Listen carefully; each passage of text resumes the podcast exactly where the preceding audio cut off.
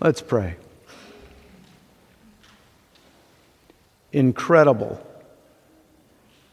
all encompassing, healing, forgiving. Jesus, that's the kind of love that you have for us.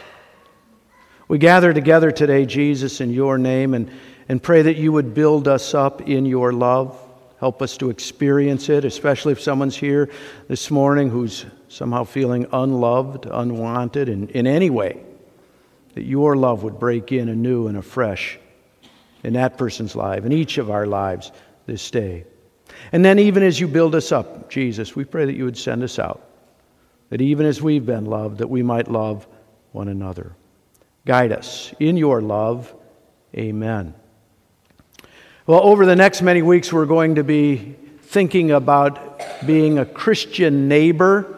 And as I said earlier, we'll look at two different things. One thing is about what does it mean to be a Christian, and then how is it that we might live out that being a neighbor.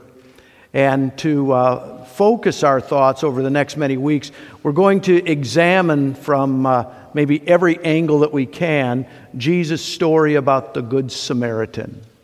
And even now, maybe think about where do you fit into that Good Samaritan? The thief, uh, the religious person, the Good Samaritan, the innkeeper, where do you fit into that story? We'll look at that this morning. And, and as we get ready for the fall or as we begin the fall, I do want to have uh, a little update for the congregation. We're going to highlight it right here in the message. We're going to call it a Hey Neighbor moment and I'm going to ask different people to come and give kind of a, an extended announcement about uh, what it is that we're doing in different areas and ministries in our congregation and our two locations. And so I've asked our youth director, Tom Chester, to uh, have our first Hey Neighbor moment and share with us about what uh, is happening in children and student ministry. Tom. Good morning again. When I was about seven or eight, my parents decided it was time for me to take swimming lessons. Being a little bit apprehensive of water, I reluctantly went every week, and as a couple weeks went by, I, I, grew to, to like the water and being in the pool and swimming and, and playing games and, and all those things. And then it came time for the class to be over, and she says, Okay, boys and girls, the next few days we're going to work on diving and my feet quivered. It was time for me to get up on the diving board, and I must have stood there for what seemed eternity until, out of her frustration, she said, Jump in! And I closed my eyes and I dove into the pool. And you know what? I survived. it wasn't that bad after all. And like she said, I just had to dive in. My friends in Christ, sometimes you and I, we just have to forget what's around us and just take the plunge and dive in. I'm here to encourage you to be involved in worship, to be encouraged, and encourage you to be involved in Bible study every Sunday, to be in prayer and service, to be involved in the many ministries of our church. Sometimes we just have to dive in. I want to share with you some things concerning uh, St. Luke's Children and Student Ministries. Concerning children ministry, uh, Sunday morning Bible classes start today, and we are still ready for all the children. We have classes from preschool up through eighth grade. We're going to be learning about prophets and kings this quarter. We're incorporating music and art projects and team building activities, science projects, service projects, and a monthly Bible quiz bowl to engage students and bring the message across, all in one hour. Parents are going to receive a weekly parent page with information on class and things that's going on and some parenting tips. We have a new offering program for the children. They'll receive offering envelopes and they can come to church and at the display down there uh, in the preschool wing, we have a funnel vortex, the, the funnel of giving, where they can take their coins out of their offering envelope and put them in the funnel and see it go down. Our offerings this quarter are going to our community kitchen at Christ Campus. You may or may not know that they serve and provide over three, over 6,300 meals every year. Each meal costs about $1.90. So we're going to see how many meals the children can provide this quarter for our friends down there.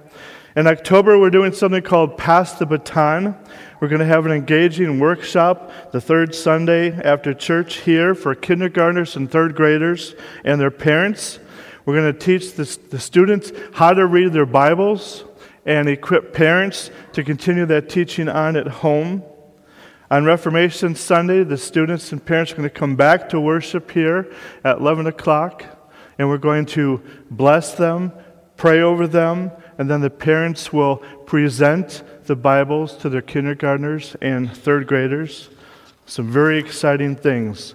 In December, we have an event called Keepsake Christmas, where families of children can come and make a nativity scene while singing Christmas songs, eating Christmas cookies, and importantly, hearing the Christmas story from three characters of the stable. In student ministry, we have some new things this year high school for senior high a new program called love out loud meets wednesday nights here from 6.30 to 8 over the eight week period we're going to be discussing service and how to serve others brainstorming service project ideas and acts of random kindnesses and we're going to be doing some service projects all in 90 minutes. Each week begins with supper. We call it study and service with a slice our high school Bible class here on Sunday mornings, which is starting today. Uh, we've added uh, four small group leaders. Pastor Sutton will be leading that, so after a short opening, Pastor Sutton will have a time of teaching, followed by a small group discussion and encouragement, accountability, and prayer. And our small group leaders will stay connected with the students uh, throughout the week. At Christ Campus, we are starting this morning also uh, a new high school Bible class taught by Scott Goodman, and that's something that they've not done for a while. We just got our fall schedule out. Some of the things happening are uh, next Sunday, especially our senior hires are going to an escape room. We're going to be locked in a room for an hour to see if we can find clues and get out. Uh, so if you want to go, please let me know. Uh, we're going to the corn maze again in Williamston. For those students who participated in a week of service, uh, the Chum horse riding stables are letting us come for free for horseback riding. We're going to do a service project at Sawdust Santa's workshop. Fourth and fifth graders are going to have a Lego night. Junior and senior hires are going to have a Christmas party at District 5 Trampoline Park. First Friday in October, we're doing something called Fifth Quarter. We've not done this before. Uh, after the football game at Haslett High School, we're inviting the band and the students to come here for a couple hours to hang out for pizza and activities and to be in a Christian environment. We're hoping for at least 100 or more kids. And then, if you saw the door out there, this is part of our Reformation uh, celebration. Uh, the students have undertaken this, the Door Project. So, after church today or next Sunday, uh, Genevieve Brown and others will be out there taking pictures. Uh, we want to take your picture, and then your picture is going to be used to decorate the door, uh, which will be uh, matched up with hundreds of other doors from other churches at the Breslin Center uh, and the 500th worship service. A lot of stuff going on, a lot of good stuff going on. My friends, please, sometimes we just have to dive in. Thank you, and may God bless our worship today.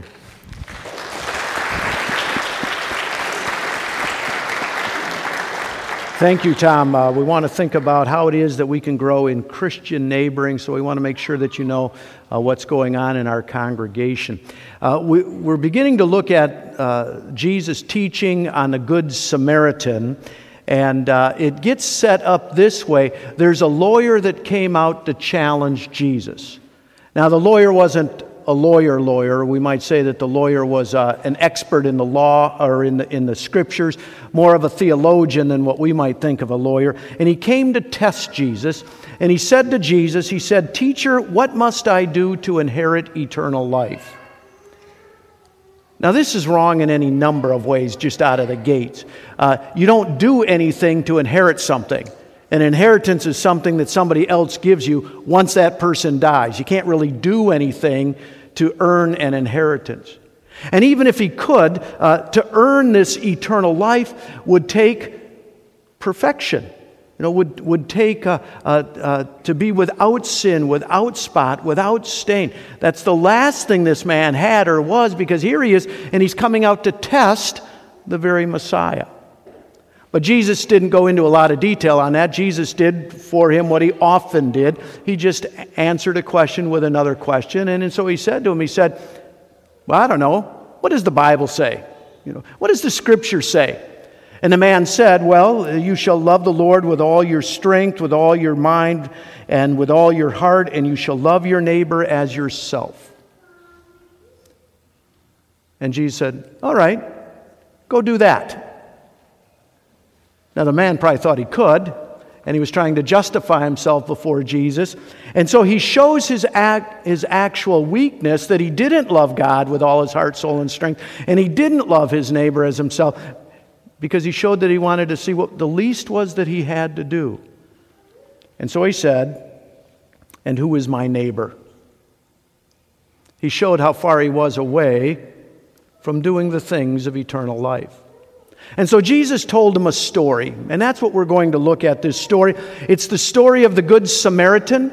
It's one of those aspects of the Bible or parts of the Bible that, that people know. You know, a lot of people know about the Good Samaritan. When I say the Good Samaritan right away, you can go through that story.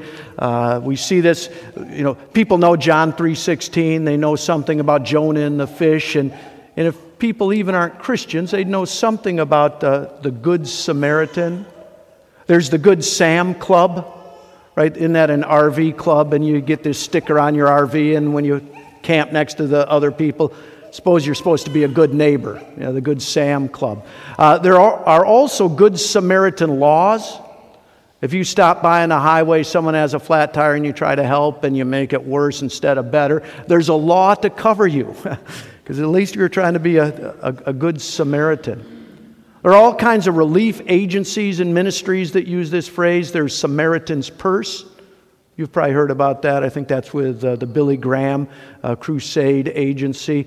I'll bet after all of these storms are done that are blowing through, that blew through Texas and are now in, in Florida, I'll bet once that all gets done, as you watch the news reports, someone is going to talk about how important it was to have a Good Samaritan. It's, it's, a, it's a passage, it's an event uh, that's very familiar to people, even if they don't know Jesus. Uh, there's a famous sermon on the Good Samaritan. Uh, Martin Luther King Jr. loved to preach on the Good Samaritan. And he has a somewhat famous outline. I don't know if this was something he came up with, maybe a lot of preachers use this, but it's a clever outline. And he outlined the story of the Good Samaritan this way it starts with, What is thine is mine. Right? That was the thieves and the robbers. What's thine is mine. And then we have the religious leaders. They came by and they said, What's mine is mine. Uh, they weren't going to give up anything, they weren't going to help in any way. What's mine is mine. And then we see the work of the Good Samaritan who said, What's mine is thine. That's pretty clever, isn't it? You know, you maybe remember that. You might forget the sermon I'm about to give, but uh, maybe remember that. Uh, a really clever sermon. So we're going to look at, at the Good Samaritan, and I, I do want you to think about where do you fit into that story? If we were to say, uh, are you the innkeeper? Are you the thieves? The religious people, the Good Samaritan. Uh, we're actually going to look at different aspects uh, of that as, as we go through the fall. But here's where we want to start. I want you to start by picturing yourself as this character. That's who you are in this story. That person that's been beaten, left half dead, left behind. You ever feel like that? Do you feel like that right now? uh, if you don't, if you haven't, someday you will. We're going to start this series with a view from the, from the ditch and to think through what Jesus was teaching about in, in the Good Samaritan. He talked about how the guy went down from Jerusalem to Jericho. Now, I don't want to get too allegorical in all of this, but we're going to uh, look at it a little bit that way. You know, uh, Jerusalem is a picture biblically of, of the new Jerusalem, heaven. It's, it's the abode of God, it's the place of God. Uh, for us, it's, it's sort of a picture of paradise. And Jesus tells a story about a guy going from in some sense, the very presence of God into one of the most dangerous cities that there was. Jericho was a, was a dangerous city, and the road to Jericho was filled with all kinds of dangers. I want us to think about how the world exposes us to danger. Well, when we live our lives out in the world, there are a lot of mean, nasty things that happen. Not everybody that's out there means you well. Uh, people can work against you, can tear you down. Have you ever fallen among the thieves and the robbers? Life's experiences leave us beaten and bruised. Uh, have you had someone that, that really has done you wrong, said something against you, taken something that was, was yours, and there you are in a ditch, beaten and bruised? And in that situation, a lot of people find that religion doesn't help. Uh, when people are down and out, they often turn to religion. And they say, Boy, what I need is I need some religion. And so they go and they try to do religious things. They try to join religious organizations. They try to adopt religious behaviors. And they find out they're no better than they were. You know, like those religious people that went by. They didn't help. And, and for a lot of people, uh, a religion itself, that doing, is of no help at all. And there we are, beaten and bruised without any help. And then Jesus told the zinger, you know, they, they didn't see the end coming. They wouldn't have begun to, to uh, have guessed how it is that this person is going to get helped. Uh, Jesus is setting it up. And then Jesus shows that help comes from an unlikely. That's what the Samaritan was. He was unlikely. Uh, the, the Jew, you know this, the Jews and the Samaritans hated each other. Uh, the Jews thought of the Samaritans as half breeds, as people who were renegades. They, they thought of them as people who weren't religious enough. Do you know they called Jesus a Samaritan? They criticized him. They said, You have a demon. They said, You're a Samaritan. The Jews didn't think that Jesus really had much to offer at all. But that was the zinger. That's where the help comes from. And so, in your life, uh, as you look for help, as you look for uh, uh, rescue, as you look for healing, make sure that you're not looking in all the wrong places, but that you look in the one place that is maybe unlikely for the world, but is the very place of help and healing from God. And that's Jesus. As Jesus tells this story, here's what you need to see Jesus is the Good Samaritan.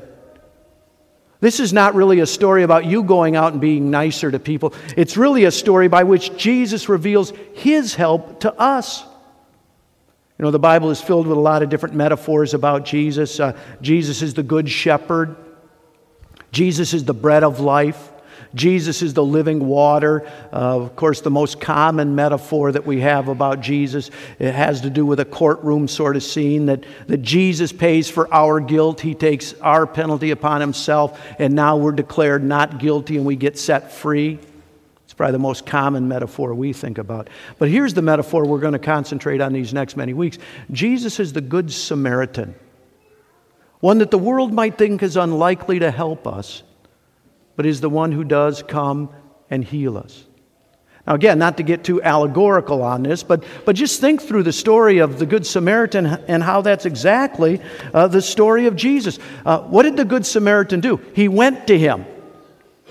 The others passed by, the others didn't get close. Jesus, as the Good Samaritan, has come to us. He came down from heaven. He indeed came down from the heavenly Jerusalem and came to where we are in our pain and our suffering. He was incarnate for us. Yeah, he went to him. And the Good Samaritan bound his wounds, soothed him with oil, cleansed him with wine. The Good Samaritan brought healing. Isn't that what the Old Testament lesson told us? Uh, from Isaiah 53 Surely he has borne our griefs and has carried our sorrows. Yet we esteemed him stricken, smitten by God, and afflicted. But he was pierced for our transgressions, he was crushed for our iniquities. Upon him was the chastisement we have, uh, that brought us peace, and with his wounds we are healed. See, Jesus is the Good Samaritan. He came and he brought us healing. The Good Samaritan put that man on his beast and took him to the inn. Again, not to become too allegorical, but isn't that a great picture of the church? Isn't that what Jesus has done when he picks us up, when he heals us?